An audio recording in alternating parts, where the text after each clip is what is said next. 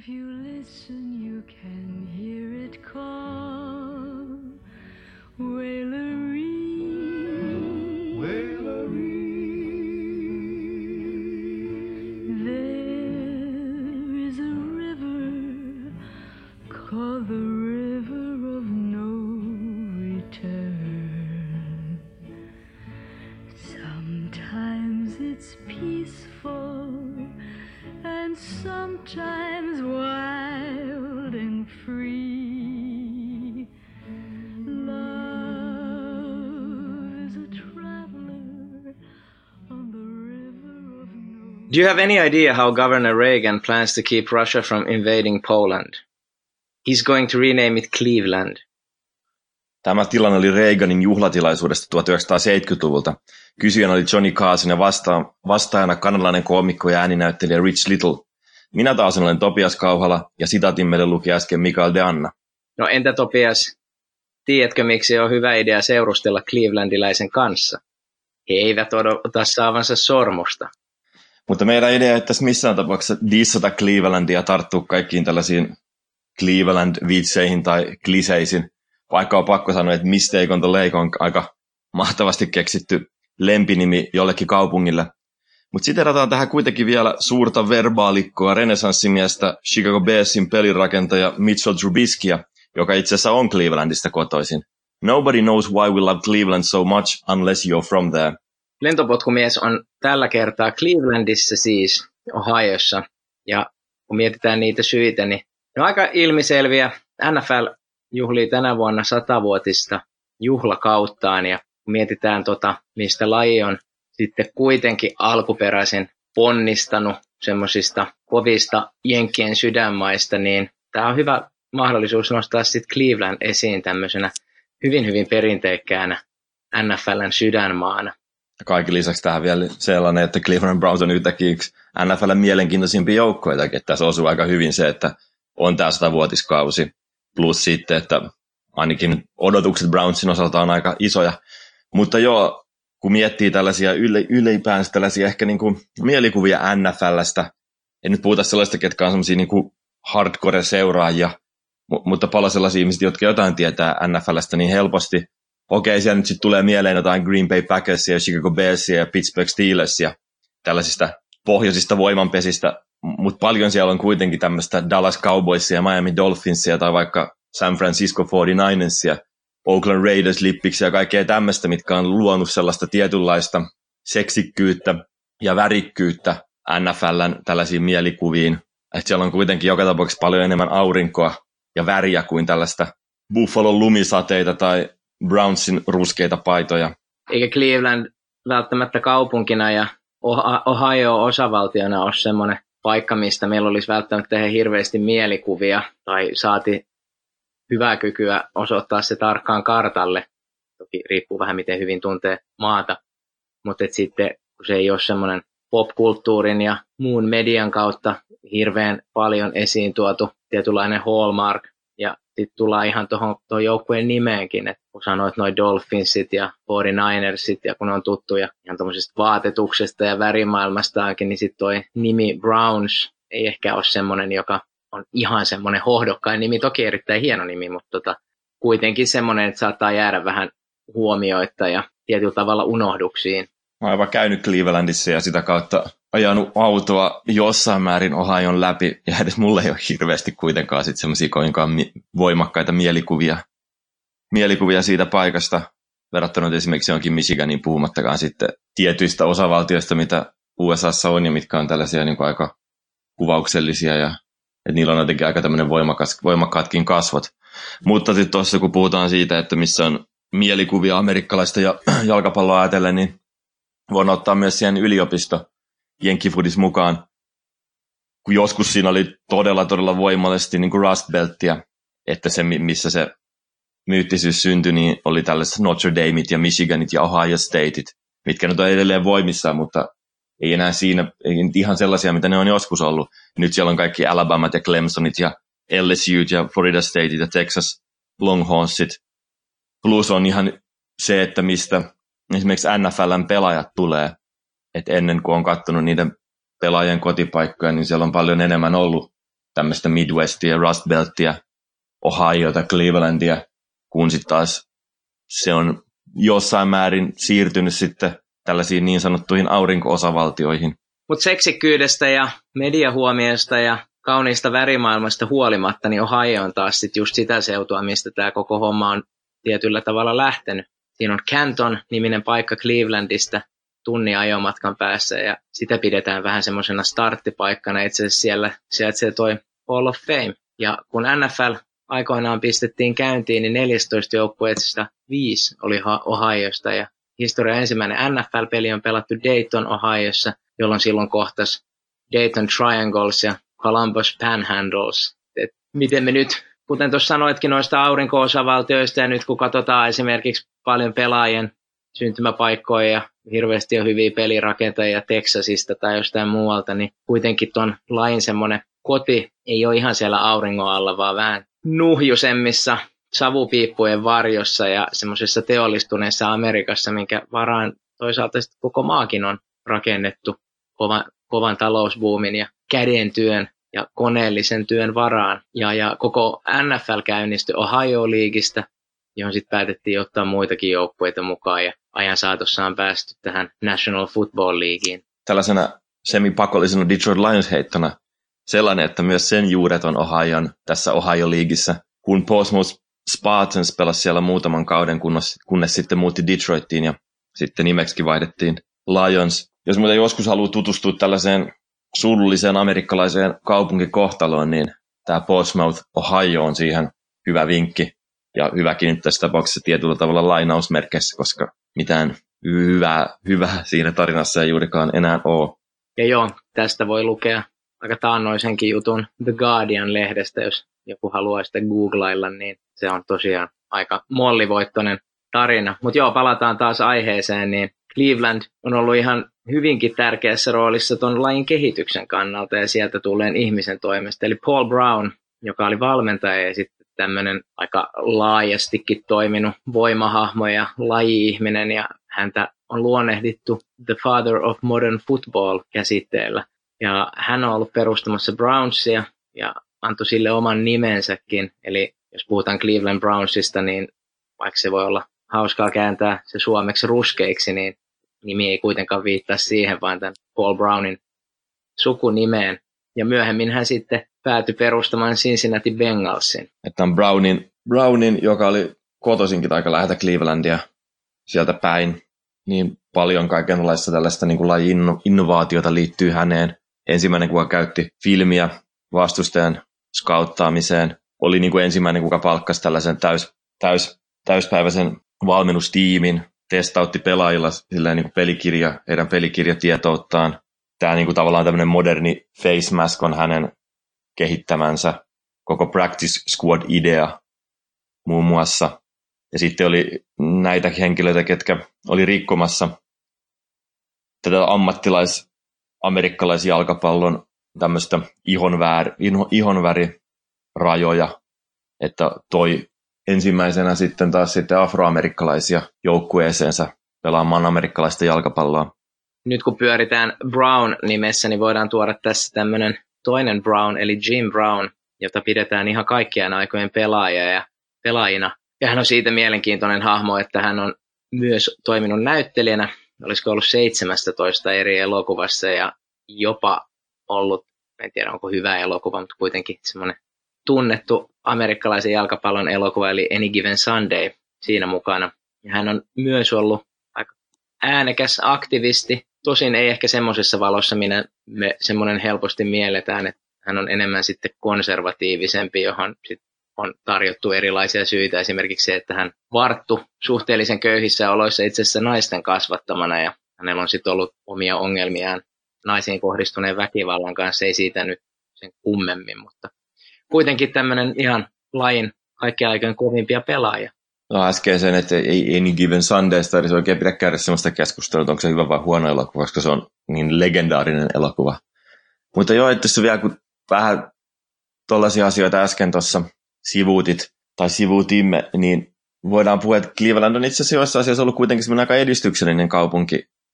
Et esimerkiksi sitten sellainen baseball-manageri 70-luvulla joka tuli pelaaja managerina Cleveland Indiansiin, niin Frank Robinson sanoi, että oli kiva tulla kaupunkiin ja tulla kutsutuksi, että se oli vaan manageri, eikä Major League Baseballin ensimmäinen musta manageri. Eli tällaisessa asiassa Clevelandissa on ollut kuitenkin tällaista tietynlaista edistyksellisyyttä ja sitä kautta merkittävyyttä amerikkalaisen urheilun ja amerikkalaisen jalkapallon kannalta. Kun tässä on tästä historiasta puhuttu, niin siitä mitä mä tykkään, että nyt kun tässä Browns on tekemässä tämmöistä uutta tulemista, niin siellä on itse asiassa ihan avainhenkilöissä sellaisia, jotka selkeästi tiedostaa koko tämän seuransa historiallisuuden. Toista voidaan ehkä sanoa se, että olisi aika outoa, jos se siinä seurassa ei sitä tiedostaisi.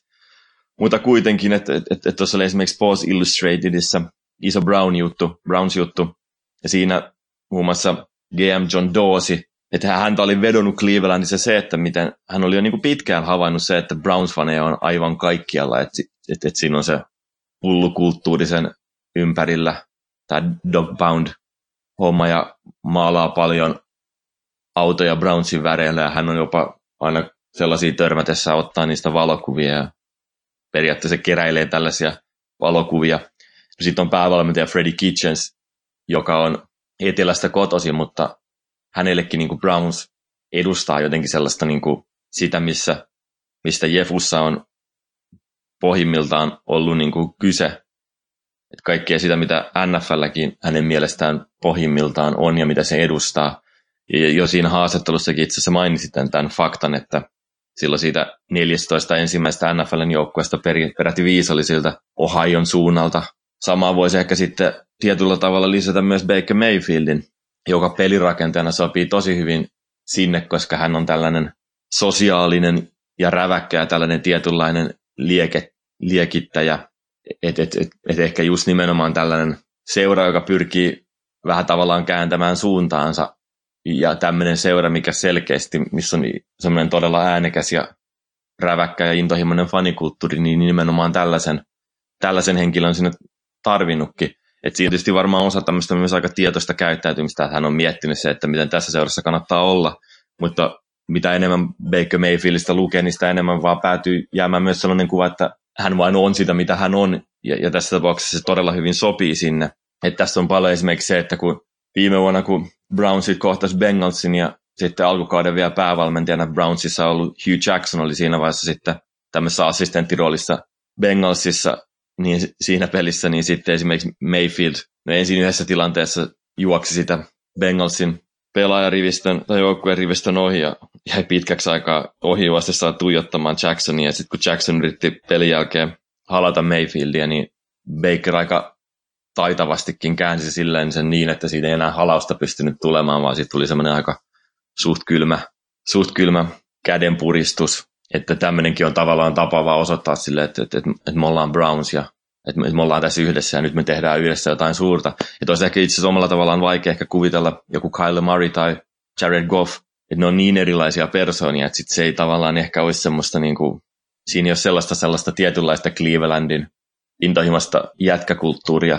Ja en tiedä, olisiko Patrick Mahomeskaan, vaikka on aivan fantastinen pelirakentaja, niin ehkä tällaisissa sosiaalisten aspektien kautta niin on myös todella oikea pelinrakentaja heillä nyt.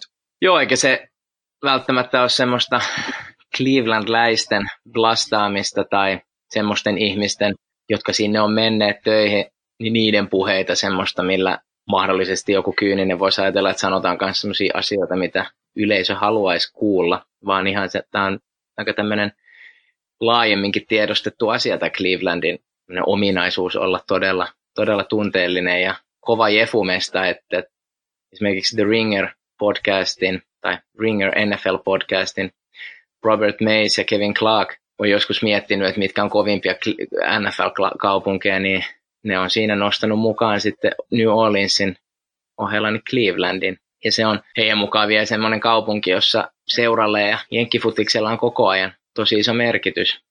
Vaikka tulee 0-16 kausi, niin ihmiset käy siellä ja ylläpitää eeppiseksi kutsuttua tailgate-kulttuuria ja semmoista yleistä ilmapiiriä siellä.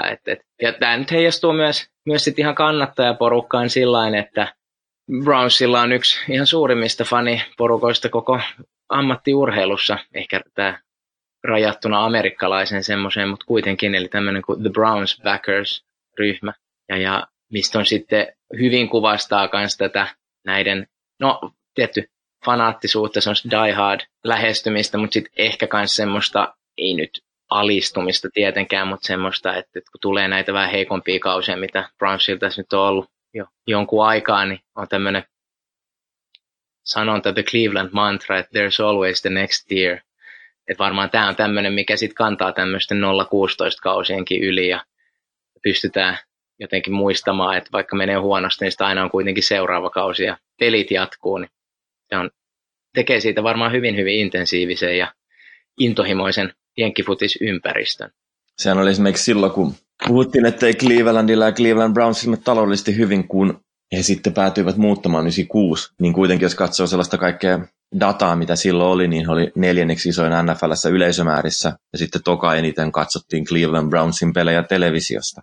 Tailgate-kulttuuri tässä mainittiinkin, niin se oli hauska nyt, kun ne kohtasivat silleen, jos kauden avauspelissä, mikä oli kotipeli, sen siitä Titansin, niin siellä oli jollain porukalla alkanut niin kuin se tailgate jonkun päivää ennen siellä niin kuin tavallaan niiden siinä myyttinsä tailgate-paikassa. Tämmöinen hauska, että sulla on niin kuin tavallaan tailgatein tailgate. Ja sitten kun puhutaan tästä Titans-avauspelistä, niin tietynlaista semmoista ehkä niin kuin historiallisuudesta, mikä tähän seuraan liittyy, niin oli se, että kun Browns otti tässä ottelussa 18 rangaistusta, niin siihen viitattiin, että tämä on niin kuin korkein määrä, mikä heillä on ollut sitten vuoden 1951. Okei, siinä on tietysti itsessään tämä kertoo siitä, että kun voidaan viitata vuoteen 1951, niin se on NFL-mittakaavassa hyvin vanha seura. Mutta siis se on jotenkin mun mielestä ehkä vielä relevantimpaa on tuossa, että joku ylipäänsä edes katsoo niin pitkään. Että ei kaikkien seurien kanssa nyt jaksettaisi ottaa silleen, niin kuin tällaista tilastoa esille, vaan kun Browns on jotenkin kuitenkin semmoinen, että Brownsin kohdalla sitä todella herkästi saatetaan kuitenkin sitten vetää viittauksia noinkin pitkän ajan taakse. Kun mietitään Clevelandia semmoisena jenkkifutiksen sydänmaana, niin voidaan lähteä siihen tekemällä ihan pieni lyhyt kierros vähän varhaisempaan historiaan ja semmoiseen aika amerikkalaiseen murrokseen ja mitä kautta on sitten syntynyt ympäristöjä joukkueurheilulle. Clevelandin tapauksessa tämmöinen kehittyminen alkoi 1800-luvun alussa, kun siinä alettiin rakentaa kanaleita ja saatiin sitä kautta vesiteitä teollisuudelle, joka sitten loi työpaikkoja ja mahdollisuuksia ja sitä kautta kaupungin väkimäärä kasvoi aika reippaasti. Ja sitä kautta taas kaupunki vaurastui ja kaupungistuminen toi erilaista lähestymistä urheiluun, että sitä ennen on ollut yksilölajeja ja painia ja tuommoista vähän perinteikkäämpää urheilua, mutta tämmöinen kaupungistuminen on sitten tuonut mahdollisuuden joukkueurheilun kasvulle ja semmoiselle, mistä se on voinut itse aina suuremmaksi ja suuremmaksi. Niin, ylipäänsä tämmöinen niin kuin Amerikan moderni tarina liittyy aika voimakkaastikin niin kuin teollisuuteen, jos ei nyt sitten unohdetaan tällaiset niin kuin modernit mielikuvat Amerikasta ja amerikkalaisuudesta. Mutta toki jo silloinkin oli kaikkea tällaista niin kuin uudisraivausta ja länteen menoa, mistä on sitten saatu hienoja elokuviakin, mutta paljonhan niin kuin sitten Eurooppaakin koluttiin, jotta saatiin ihmisiä nimenomaan tänne Ohioon ja Pennsylvanian kaltaisiin, Michiganin, tämmöisiin niin kuin Rust Belt-osavaltioiden tehtaisiin. Kun mennään amerikkalaiseen jalkapalloon, niin ensimmäinen peli pelattiin 1887, kun Central High School kohtasi K-School of Applied Sciences koulun. Ja sitä kautta modernin Clevelandin urheilu alkoi syntymään ja sitä kautta on syntynyt myös tosi isoja tähtiä, joskin enemmän baseballin puolelta, joka on sitten taas lajina ja semmoisena America's National Pastimeina hiukan pidemmillä juurilla. Semmoisia tyyppejä kuin Denton Young ja Napoleon Lajoie, miten lausutaankaan, joka tämä jälkimmäinen oli itse asiassa se niin kova tyyppi, että se pystyi nostamaan Clevelandin sen aikaisella nimellä kulkevan joukkueen jonkinlaisesta alhosta. Ja tämä joukkue nimettiin hetkeksi aikaa Cleveland Napsiksi, joka sitten myöhemmin muuttui Indiansiksi. Ja tietyllä tavalla, jos vedetään vielä vähän laajempia linjoja, niin tämmöinen 1850–1920-luku, niin sitä on kuvattu tietynlaisena pelaajan aikana. Eli tarkoitetaan semmoista aikaa, missä pelaajat ja erilaiset laji-ihmiset on määrittänyt paljon sitä lajia, sääntöjä, miten sitä on pelattu ja toiminta on ollut enemmän sitten tämmöistä tiettyä pioneerityötä sieltä kentältä käsin. Paljon pelaat vaihteli seuraa, oli sellaisena niin kuin palkkatyöläisinä. Et ensimmäinen tiedetty jenkkifudis ammattilainen oli sellainen kundi kuin William Pudge Heffelfinger, jonka tiedetään saaneen $500 pelistä vuonna 1892. Se oli joku Pittsburghin porukka, kuka tämän summan maksoi. Ja hän oli vielä tällainen matalapalkkainen toimistotyöntekijä Railroad-yhtiössä. Eli tavallaan nyt oli niinku, toisaalta sitten lain kehityksessä oli mukana yliopistot, sitten se oli toisaalta se oli taas sellaista, niinku, minkä takia me tässä Cleveland-hommassakin ollaan, niin se oli kuitenkin myös tämmöisen raan teollisuus- ja duunariyhteisön laji. Et sitten kun mennään sodan jälkeisenkin vuosiin, niin kun tuossa meidän ensimmäisessä Baltimore-jaksossa niin puhuttiin Johnny Unitedista, niin sekin oli jotenkin aika mielenkiintoista, että hän oli kuitenkin ennen kaikkea tämmöinen raksamies Pittsburghista, kenessä sitten tulikin tämmöinen America's Darling sitten loistavana Baltimore Coltsin pelinrakentajana.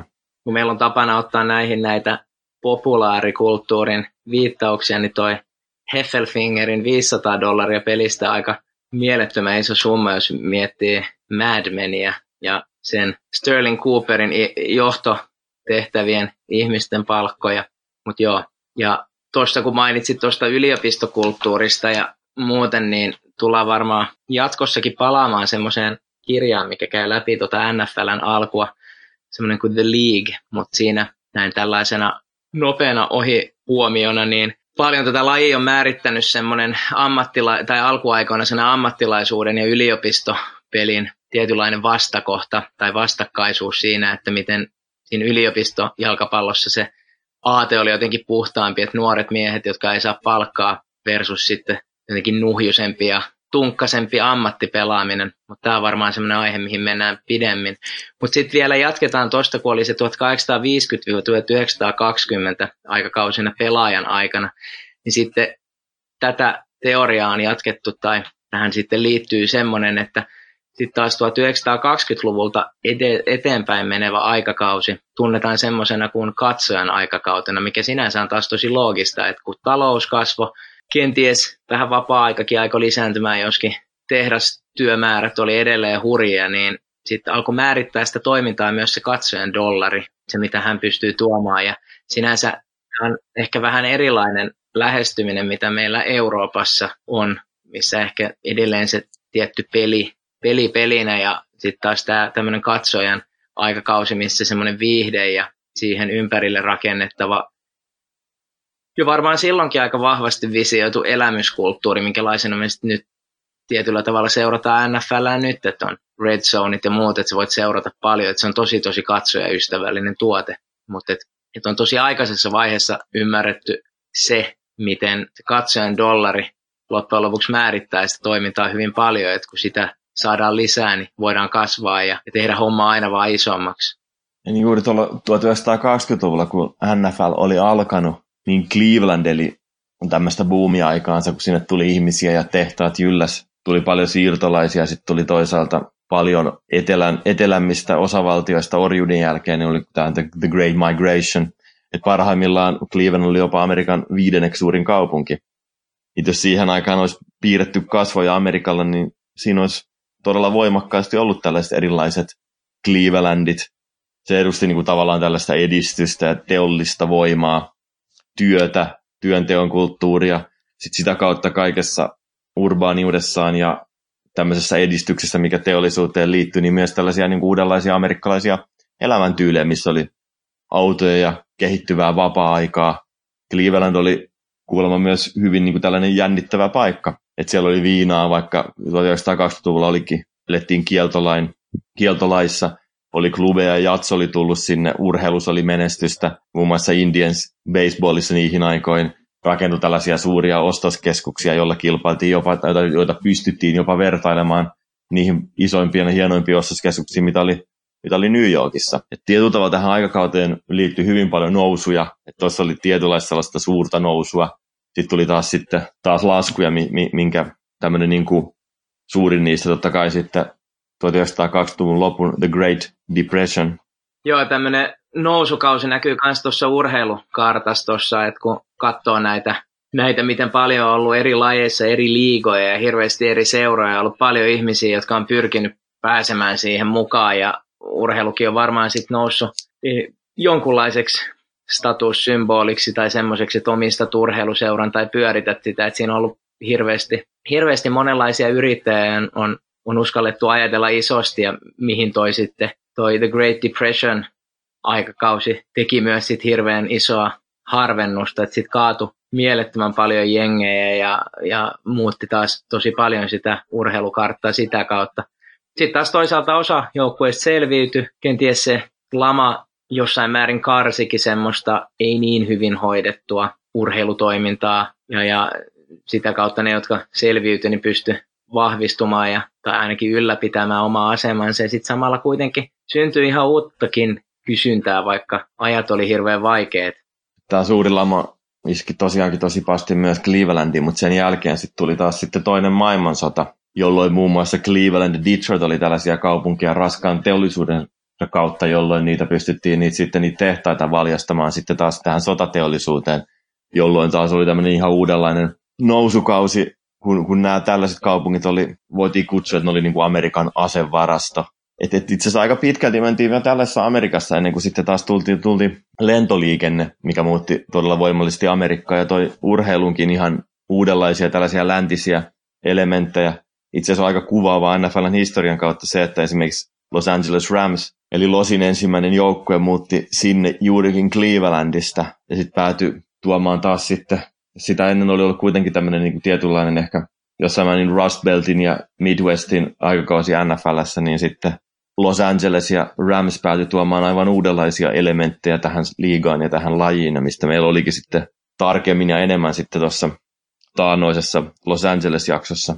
Kun nyt ollaan puhuttu Clevelandista, sen jenkkifutishistoriasta ja alueen historiasta, niin palautetaan tämä aihe nyt meidän päivän teemaan, eli Cleveland Brownsiin. Seura perustettiin 1944 ja NFL:ssä se aloitti 1950 pelattuaan sitä ennen toisessa sarjassa. Tämä tapahtui hyvän aikaan, sotien jälkeen tietyllä tavalla johonkin uuteen maailmaan, rauhan aikaan. Ja siihen aikaan Amerikka oli maailman voimakkain kansakunta ja sen teollisesta buumista maa eli aika hyvin ja siitä sai jonkun aikaa siivonsa myös Cleveland kaupunkina. Joo, 1949 sai vielä tämän tittelin All America City, sen kaupunkin dynamiikasta, ja niihin aikoihin sanottiin vielä, että se oli ihan niin kuin tällaisia Amerikan parhaimpia kaupunkeja erilaisille bisnekselle ja liiketoiminnalle. No sitten alkoi jo 1950-luvulla pikkuhiljaa alamäki, kun teollisuus kohtasi iskuja, alkoi tällainen tietynlainen rakennemuutos. Et varsinkin terästeollisuuden ja rautatieteollisuuden, ne oli niin kuin aloina laskussa, mikä sitten rupesi osumaan myös Clevelandiin. Joo, ja tapa, millä Browns tuli sisään, niin oli melkoinen ja hyvällä rytinällä sisään. Eli pelasi ensiksi All American Football-konferensseen ja sen jälkeen NFL:ää, ja he pitää semmoista ennätystä, eli uutena tulokkaana, niin he pelasi 10 vuotta erilaisissa finaaleissa. Pitää kyllä sanoa, että Browns ei sinänsä tullut täysin uutena itsessään, vaan sille oli luotu pohjat, mutta kuitenkin tuli todella kovaa sisään, ja varmaan siihenkin voidaan perustaa tiettyjä ajatuksia siitä, että se oli suosittu, koska suositun joukkueen mukaan helppo hypätä. Browns voitti vielä 1964 mestaruuden NFL:ssä, mutta siinä vaiheessa oli oikeastaan moni asia siinä kaupungissa jo pysähtynyt. Ja sitten alkoikin tällainen todella surkea ajanjakso koko Clevelandin urheilulle, eli vuodesta 1965 vuoteen 2015 oli Cleveland Amerikan ainoa tällainen seura, missä on vähintään ainoa tämmöinen kaupunki, missä on vähintään 3 ammattilaisseuraa, ja niistä ei yksikään voittanut siinä aikana mestaruutta. Tässä tapauksessa puhutaan siis ihan jonkinlaisesta Clevelandin kirouksesta. Joo, kirouksessa me puhuttiinkin jo paljon tässä, kun viitataan vanhoihin jaksoihin, niin silloin kun me puhuttiin Detroit Lionsista. Brownsin osalta esimerkiksi on sitten sanottava, mikä nyt tietysti liittyy myös Cleveland Indiansiin, että vaikka oli tämä kuiva kausi, niin ei toisaalta Brownskaan esimerkiksi ollut huono.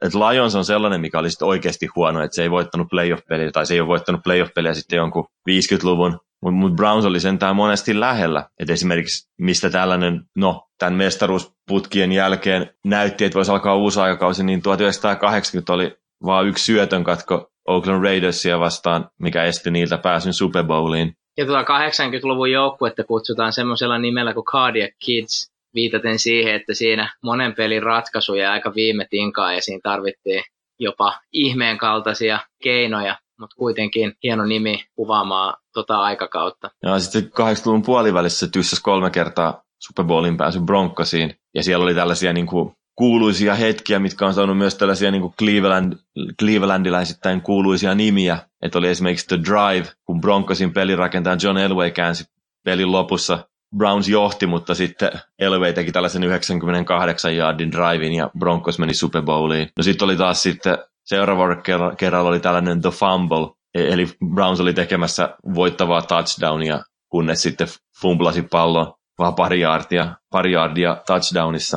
Ja mielenkiintoista, kun ollaan puhuttu siitä, että mitä urheilu Clevelandissa on merkinnyt ja miten se on sellaista niin kuin sydänmaata, plus se, että miten sillä kaupungilla on millaisinakin hetkinä ollut ja miten Cleveland on tietyllä lailla edustanut tiettyinä aikoina tällaista todella merkittävääkin ajanjaksoa Amerikan historiassa, niin on mielenkiintoista miettiä tätä, että millä tavalla urheilumenestys ja sitten sen kaupungin tietynlainen dynamiikka ja sen menestyminen reflektoituu keskenään ja missä kaupungeissa niin ehkä tapahtuu. Että jos otetaan sitten jotain tällaista niin kuin tyyliin, no NHL:ssä New Jersey Devils joskus tai sitten vaikka NFL:ssä San Francisco 49ers tai Dallas Cowboys, niin onko niiden kaupunkien kohdalla pystytty koskaan mennä tekemään lehtiartikkeliä tai tekemään dokumenttia siinä, että jotain, mitä tapahtuu New Jerseyssä, vaikutti siihen, että Devilsistä tuli mestari tai että jollain kaupungilla meni huonosti, niin sen takia sillä urheilullakaan ei mennyt huonosti. Että tuntui esimerkiksi tällaiset niin kuin 49ersit ja Cowboysitkin, niin et sä oikein niin kuin ehkä silleen pysty vetämään semmoista niin kuin konkreettista viivaa, että nämä menesty, koska kaupunki menesty, tai sitten jos jonkun taso laski, että sen taso laski, koska se kaupungilla ei menestynyt, mutta Cleveland on sellainen urheilukaupunki, missä tällaisia viivoja on toisaalta vedetty, että ollaan nähty seurojen historian peilaavan hyvin paljon sitä kaupungin historiaa, että nämä yhteiset nousut ja yhteiset laskut, mikä on toisaalta ehkä sekin pikkasen päälle liimattua näin jälkeenpäin, että se on jälkeenpäin pystynyt luomaan tällaisen narratiivin, että meidän kaupungilla menee huonosti, joten meidän urheilussakin me ei vaan voitettu yhtään mitään, jonka olisi heti kuonnut se, että entä jos joku näistä The Fumbleista tai John Elwayn Driveista ja tällaisista olisikin mennyt sillä tavalla, että Browns olisi mennyt tuonne Super Bowliin ja voittanutkin sen, että sitten olisi tietyllä tavalla tämä kerronta saanut erilaisen muodon, mutta totta kai mielenkiintoista, että Cleveland ylipäänsä on sellainen kaupunki, jossa tämmöistä kerrontaa luodaan, että se urheilu merkitsee niin paljon ja tässä tapauksessa se Cleveland Browns merkitsee niin paljon. Niin, ja sitten jos miettii hiukan laajemmin tai syvällisemmin tai sitä kautta, niin Cleveland ei ole sellainen FOMO-paikka. Et jollain tavalla sitä kautta pääsee semmoiseen kannattajakulttuurin ytimeen. Et totta kai kun joku joukkue voittaa mestaruuden, niin syntyy semmoinen fanipohja, mikä nähdään sitten jossain mestaruusparaatina New Yorkin kaduilla, missä on 2 miljoonaa ihmistä ja kaikki on ihan huumassa. Semmoisena myötätuulikannattamisena, että voisi ehkä ajatella niin, että joku isompi kaupunki, joku 49ers tai siis San Francisco siinä tapauksessa tai joku tämmöinen, niin se joukkueen arjen seuraaminen ei välttämättä, tämmöisenä nyt yleistyksenä sanottuna, niin ei välttämättä kuulu ihan semmoiseen toimintaan, mutta sitten semmoiseen on helppo hypätä mukaan, kun menee hyvin, kaivetaan niitä vanhoja fanipaitoja tai jotain muuta, että semmoista nyt on nähtävissä ihan missä vaan, vaikka Suomessakin tietyissä paikoissa, mutta sitten voittavaan joukkueeseen on aina helppo identifioitua ja kannattaa sitä, kun sillä menee hyvin, mutta sitten taas Cleveland on semmoinen, että se väki on siellä, että on se kausi sitten 0-16, 2-14 tai joku vähän parempi, niin se ei sinänsä, se kannattamista se ei muuta, että siinä ollaan mukana ja sen jengin takana seistään ja just hoitaan sitä mantraa, että there's always the next season.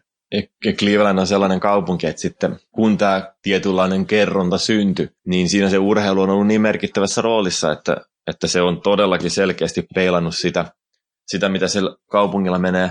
Kun urheilulla on mennyt huonosti, niin se on näkynyt hyvin paljon myös sitten clevelandilaisessa elämässä ja toisinpäin. Että oli esimerkiksi sellaista, että sitten kun menneinä vuosikymmeninä, niin ihan tällaiset niin kuin yritykset sanoi, että ei ne halua tulla tekemään Clevelandiin liiketoimintaa, koska se on niin pessimistinen kaupunki. Aina kun ne menee jonnekin tapaamiseen kaupungin johdon kanssa tai vastaavien tahojen kanssa, niin se on niin jotenkin pessimistinen ilmapiiriltään, että ei sinne niin kuin kannata tulla. Ja että tässä on silleen, niin kuin, että minkä takia se on pessimistinen. Totta kai se on sen takia pessimistinen, että siinä ei iski rakennemuutos, mutta se pessimismi näyttäytyy niin kuin tavallaan, tai se voimistuu vaan tällaista tapauksessa, kun sillä urheilulla meni myös niin kuin huonosti. Eli tällainen viiva on jossain määrin mahdollista vetää, mutta myös ehkä jopa pakollista vetää. että ne on ollut niin jotenkin kulkenut käsi kädessä. Ja tästä ilmeisesti oli esimerkiksi paljon Clevelandista kertovassa, tai Clevelandin urheilusta kertovassa Believeland-dokumentissa ja sen haastatteluista. Sitten tavallaan toisena tällaisena merkittävänä tekijänä oli sitten talous. Et Brownshan 60-luvusta eteenpäin oli Art Modellin omistuksessa, kuka oli tällainen suuri kiistelty hahmo, joka sitten loppujen lopuksi päätyi myös sitten siirtämään seuran vuonna 1996 Baltimoreen. Että aika paljonhan tätä on niin kuin sitten, tätä muuttaakin, että siinä on todella voimakkaassa totta kai se, että mitä Art Modell itse päätti ja miten hän vei sen sinne. Mutta sitten se on tavallaan, kun siinäkin oli paljon kaikkea tämmöistä, sitä, että Art Modellilla oli jo vähän niin kuin henkilökohtaisesti rahat loppumassa ja Clevelandin kaupungilla ei ollut niin hirvittävästi varoja käyttää tällaisiin stadion kohennustöihin. Siellä oli sitten taas Cleveland Indians saanut oman uuden stadioninsa, että se oli vielä rakentanut kaupunkiin, mikä muutti heidän dynamiikkaansa aika paljon positiivisempaan suuntaan, niin siinä oli Browns jäämässä vähän sen jalkoihin. Mutta pointtina se, että jos Clevelandilla olisi kaupunki mennyt paljon paremmin, niin heillä olisi todennäköisesti ollut paljon paremmin ja enemmän laittaa rahaa myös tällaiseen stadionprojektiin, joka olisi vaikuttanut sitten taas siihen, että Art Modell ei olisi koskaan vienyt Brownsia Baltimoreen, ja jossa se sitten sai nimen Baltimore Ravens. Niin sinänsähän toi on tarinana, tapahtumana aika mielenkiintoinen, että siinäkin kohtaa, kun Browns tai Art Modell siirsi organisaation Baltimoreen, niin Browns oli kuitenkin yksi NFL:n arvokkaimpia seuroja. Oli tuossa semmoinen lukeman, että 1994 niin Browns oli NFL:n, olisiko ollut 5. arvokkain seura.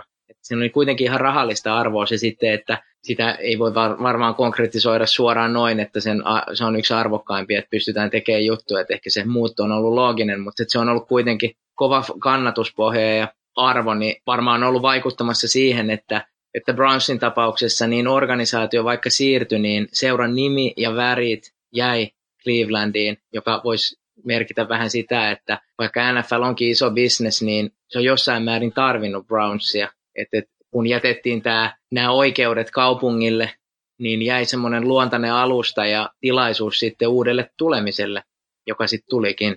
Joo, sen kaupungin tai sen seuran merkitys Clevelandilaisilla oli niin merkittävä, että ei sellaista oikein mahdollista voitu jättää käyttämättäkään. Sekin on kuvaavaa, että silloin kun seura muutti, niin silloiselle pormestarille esitettiin väite, että kai nyt Clevelandissa on jotain muitakin polttavampia asioita kuin tämän yhden NFL-seuran kohtalo, niin se pormestari sanoi, että no itse asiassa ei tällä hetkellä ole mitään yhtä polttavaa kuin se, että onko Cleveland Browns meillä vai ei. No Browns sitten aloitti uudestaan kaudella 1999, eli siinä ei ollut hirveän pitkä tauko välissä, mutta saldona oli 2-14, mikä oli siihen mennessä kaikkiaan aikojen huonoin Browns-kausi, mikä nyt oli totta kai ilmiselvääkin sitä kautta, että koko joukko oli mennyt Baltimoreen ja he joutuivat aloittamaan sitten alusta. Että ei varmaan Amerikan historia tiedä toisaalta yhtään tällaista historiallisempaa expansion-joukkuetta kuin mitä Brownsilla vuonna 1999 oli. Mies, kun on puhuttu tästä urheilun merkityksestä Clevelandille, niin on tietynlainen yritys ollut selittää tätä siinä, että kun Cleveland ei välttämättä ole ollut, ehkä tänä päivänä voi olla toista, mutta että Cleveland ei ole ollut sellainen kaupunki, johon tila vaan muutetaan, vaan että se on clevelandiläisten kaupunki, joka sitten merkitsee myös aika vahvoja juuria tuohon kaupungin urheiluun.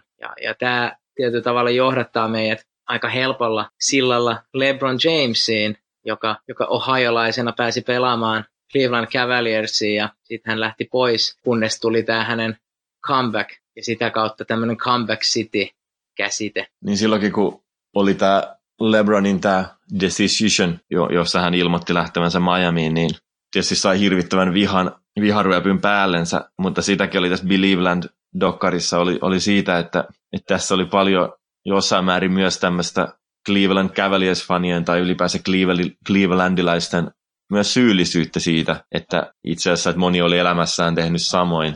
Monestihan sanotaan, että joissain ihmisissä inhoaa tai vihaa sellaisia piirteitä, mitkä liittyy jollain tavalla loppujen lopuksi itseensä, niin moni oli lähtenyt Clevelandista ja oli jättänyt palaamatta sinne. Ja moni oli edes miettinyt sitä, että oli se ajatus, että no okei, jos sä haluat jotain, voittaa jotain tai saavuttaa jotain, olla parempi jossain, missä on enemmän mahdollisuudet, niin sä lähdet Clevelandista. Eli LeBron teki oikeastaan vaan sitä, mitä moni oli jo tehnyt ja mikä oli se, niin kuin se yleinen ajattelutapa vielä silloin Clevelandissa. Vaikka erkaannutaankin hetkeksi NFL:stä, niin se on jotenkin hieno ja aika romanttinenkin tarina sitten, että LeBron tuli takaisin ja loppujen lopuksi sai johdatettua Cavsin mestaruuteen 2016 ja sitä kautta rikottua tämän niin sanotun Clevelandin kirouksen. Joo, ja Clevelandilla menee nyt niin kuin itse asiassa sinänsä aika hyvin, mistä juontaa juuren sitä, että sitä on pystytty kutsumaan tämmöiseksi comeback city-paikaksi. Ja siinä niin kuin ei missään nimessä urheilu on irrallinen siinä, että on esimerkiksi ollut vaikutus siinä, että mikä on tällaisen LeBron Jamesin kaltaisen urheilutähden vaikutus kaupunkiin ja sen dynamiikkaan ja ennen kaikkea tällaiseen tietynlaiseen vetovoimaan, että yhtäkkiä Cleveland on pystynyt houkuttelemaan ihmisiä sinne, sen yliopistot on pystynyt houkuttelemaan ihmisiä. Sitten se on toista sellaista, että jotkut sellaiset, ketkä ehkä muuten olisi lähtenyt Clevelandista, niin ne on jäänyt sinne, tai sitten ketkä on sieltä joskus lähtenyt, niin ne onkin palannut sinne. Et itsekin silleen niin kuin itse asiassa, kun hän oli niin kuin paluunsa jälkeen varsinkin niin voimakas hahmo Clevelandissa, niin itsekin kun kävin Clevelandissa katsomassa nimenomaan kävelijä siinä pelin, kun LeBron siellä vielä oli tämän mestaruuden jälkeen, niin kiinnosti ylipäänsä nähdä se, että mikä on tämä niin kuin LeBronin, minkälainen tämä valtakunta on ollut tai on, miten hän on niin kuin pystynyt sinne vaikuttamaan. Et se oli kova, kun laittoi vielä tuohon GPS:ään. Lähdin Detroitista, enkä nyt ollut mitään niin kuin tarkkaa osoitetta, että mihin mä nyt siellä Clevelandissa menen. Et mä ajattelin, että no, mä jonnekin keskustaan ja parkkeeraan auton ja kiertelen siellä ja sitten käyn illalla katsoa sen NBA-pelin siellä Quicken Loans Arenalla, niin laitoin vaan sitten siihen GPS:ään Cleveland ja sitten se, mihin se johdatti, niin oli itse asiassa suurin piirtein melkein se paikka, missä on isolla siinä talon seinässä oli semmoinen valtava lakana, missä oli sitten niin kuin LeBron siinä ja sen selässä luki Cleveland, se oli kädet levällään siinä, että siinä ei ollut niin kuin epäilystäkään, kenen kaupunkiin tullaan. Ja itse asiassa kyllä kaupunkikuvassa näkyy semmoinen, että Clevelandin menee nyt paljon paremmin kuin silloin joskus mennyt. Että se keskusta on, ei nyt sinänsä mikään ehkä kovinkaan jännittävä tai silleen iso, mutta siellä on selkeästi näkynyt, että sinne on syntynyt semmoiset uudenlaiset tyylikkäät ostoskadut ja kivat tällaiset baari- ja ravintolakadut. Ja sitten siinä on kuitenkin ne stadionit ja se halli ja ne on sillä tosi lähekkäin, että se on itse asiassa kiva paikka ja siinä niin kuin monessa näkyy, että siellä on selkeästi semmoinen niin kuin vahva Cleveland-henki, että ne jotenkin todella voimallisesti korostaa sitä, että ne on Clevelandista. Joo, ja nyt tähänkin palautetaan vähän taas tuonne Brownsiin ja jenkkifutikseen, niin sitten tämmöinen kaupungin elävöittäminen ja kehittäminen, niin siihen kuuluu myös sitten tämmöisiä yhteistyöproggiksi ja yhteisöproggiksi ja jossa on esimerkiksi Brownsilla on tämmöinen aika mittava kuin Impacting the Land, jossa on pelaajien lisäksi mukana ihan seuran omistaja Jimmy Haslam. Siinä sitten on tarkoituksena pystyy vaikuttamaan nuoriin, kaupungin nuoriin, ehkäisemään rikollisuutta, että toki että kuuluu, jos kyynisesti haluaa ajatella, niin aina vähän tämmöiseen urheilun jonkinlaiseen moraaliseen velvollisuuteenkin antaa siitä jotain takaisin, mitä itse saa, mutta kuitenkin nämä on taas tärkeitä tapoja kommunikoida yhteisön kanssa ja sitä kautta pystyy luomaan sille ympäröivälle kaupungille hieman parempia olosuhteita, miten se sitten on mahdollista luodakaan. Kun oltiin tuossa niin LeBronissa, niin nythän hän lähti ja kävi, se on totta kai taas sitten, kuka oli se niin kuin sitten vähän aikaa se Clevelandin ykkösseura, niin nyt se on taas huono, mutta tässä on kuitenkin voimallisesti näkyy sellainen, että se, niin kuin se tärkein tehtiin jo, eli voitettiin se mestaruus. Ja nythän LeBronkin lähti sitten Lakersiin, ja mä tiedän, että oliko sekään siis maailman tyylikkäimmin hoidettu se lähtö, että se jätti kuitenkin aika pitkään, mietti sitä ja kuitenkin sitten niin kuin jätti sen oman seuransa. Mä mietin tätä paljon silloin, kun sitten taas LeBron palasi Clevelandiin ensimmäisen kerran Lakers-paidasta, niin se sai todella sellaisen suuren sankarillisen vastaanoton Quicken Loans Arenalla. Eli siitä näkyy se, että miten se yksi mestaruuskin vaan merkitsi se, että sit sen jälkeen millään muulla ei sinänsä ole niin kuin enää väliä, että jos se pystyy sen yhden mestaruuden tuomaan sinne, niin sit se on niin kuin ikuinen sankari. Ja tämähän ei ollut vaan mikään kodismestaruus, vaan tietyllä tavalla koko Clevelandin mestaruus.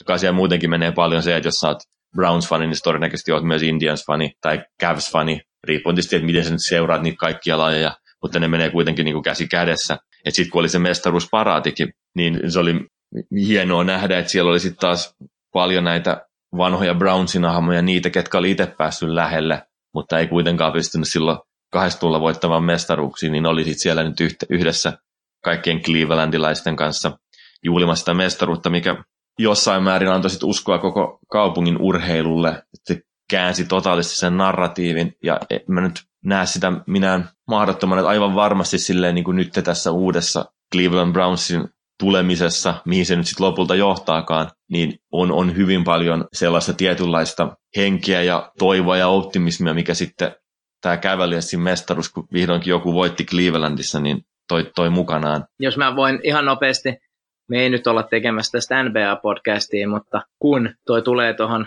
aiheena esiin, niin minkä voi toki sitoa osittain myös Brownsia koko Clevelandin urheiluun, että kun sanoit siitä, että ehkä lähtö Lakersiin ei ollut ihan tyylikkäin, niin se tapa, millä Cavs sen LeBronin toisen aikakauden toimi, eli periaatteessa aika lailla tulevaisuuden kustannuksella, niin käytiin hakea se mestaruus, että joo, niitä tuli yksi, ja just seura ei välttämättä näytä kauhean hyvältä tänään, mutta se, että miten se on ollut semmoinen proggis, iso tavoite saada se mestaruus sinne, ja sen eteen on sitten tehty aika lailla kaikki mahdollinen, että se on jotenkin kuvaava sitten semmoisena aika voimakkaana tavoitteena ollut saada Clevelandiin se iso pytty. Joo, ehkä sitä kautta niin voi miettiä, että The Brownsinkin tämmöinen uusi tuleminen, niin voidaanko siinä nähdä jotain tämmöisiä, että voimallisesti käydään hakemassa mestaruusta, edes Super Bowl-esiintyminen. Varmaan pitäisi aloittaa ensiksi playoff-ottelusta, mutta joka tapauksessa lähtee hakemaan parempaa urheilua. No ensin pitäisi päästä voittamaan saldoa, mitä tämä nyt tämä alkukausi ainakaan vielä tuonut. Että nythän on niinku tavallaan, että ottaen huomioon kaikki ne odotukset, kaikki mitä tähän niin kuin joukkueeseen oli ladattu ja semmoinen tietynlainen hurmas, mikä nyt Brownsin ympärillä on Clevelandissa ollut, niin tämä on ainakin todella mielenkiintoista seurattavaa, koska ainakin tässä nyt tulee sitten semmoista tietynlaista tunteiden vuodistorataa, kun fanit käy läpi semmoista vanhoja pettymyksiään ja uutta toivoaan, ja sitten kuitenkin tällainen väkisinkin, koska tämän seurankin ihmiset ja se pelaajatkin on puhunut tästä intohimoisesta yhteistä, mikä siinä on, niin siinä on jonkinlainen kuitenkin dialogi koko sen organisaation ja joukkueen ja sitten tämän kannattajien välillä, että jos siellä, kun nämä asiat on tapana sielläkin vetää överiksi, niin ehkä tästä ei nyt ole kuitenkaan tule mikään semmoinen niin kuin kovinkaan stabiili New England Patriots, mikä vaan hoitaa do your job -mentaliteetillä marginaaleja sieltä täältä, että tämä voi päättyä johonkin todella suuremmoiseen, mitä nyt ei ole nähty vähän aikaan NFL:ssä semmoisessa intohimona tällaisen osalta, tai sitten tämä päättyy jonkinlaisiin todella tunnepitoisiin kyyneliin, että ainakaan nyt ei millään tavalla tule mitään tylsää. Ja nyt oli vielä jotenkin mielenkiintoista, että kaikkien näiden odotusten jälkeen, kaikkea mitä tämä kevät ja kesä edusti Brownsille ja Clevelandille, niin sitten tulikin jo heti tästä avauspelistä tämmöinen totaalinen pannukakku, mihin siellä on sinänsä totuttu, että Browns on viimeksi voittanut kauden avausottelunsa silloin, kun Baker Mayfield oli 9-vuotias. Mutta jollain tavalla se ei ollut yllättävää, että nyt hävisi ne siitä Titansille, mutta omalla tavallaan tämä oli ehkä pahempaa, mitä on ollut näissä avauspeleissä, koska tällä kertaa jopa uskallettiin odottaa jotain suurta tästä. Joo, ja kun puhut noista toiveista ja odotuksista ja tunteiden latauksista, niin kun katsoo sitä tapaa, miten joukkue toimi kesällä ja hankki itselleen uusia pelaajia, niin se on aika hyvin kuvattu, että jos joko tästä tulee jotain suuremmoisen hienoa tai sitten tästä voi tulla jotain aika suuremmoisen epäonnistunuttakin, että kun kärkihankinta vetää äärimmäisen kallis kello kädessä tai muuten, niin siinä vedetään loppujen lopuksi aika hyvällä kulmalla, mikä loppujen lopuksi sopii siihen Clevelandin aika die hard kannattamisen meininkiin. Ehkä tässä loppusanoiksi voi mainita sen, mitä oli The Athleticin artikkelissa, kun kuvattiin tätä tailgate-kulttuuria, mikä siellä oli ennen tätä Titans-peliä ollut, niin siinä mainittiin muun muassa yksi tämmöinen fani, jonka ajatus jossain määrin varmaan peilaa ylipäänsä tämmöistä niin kuin Dog Poundin tällä hetkistä ajatuksia, että hän oli suunnitellut tekemässä semmoisen teepaidan, jossa lukisi 100% toivoa, 0% odotuksia.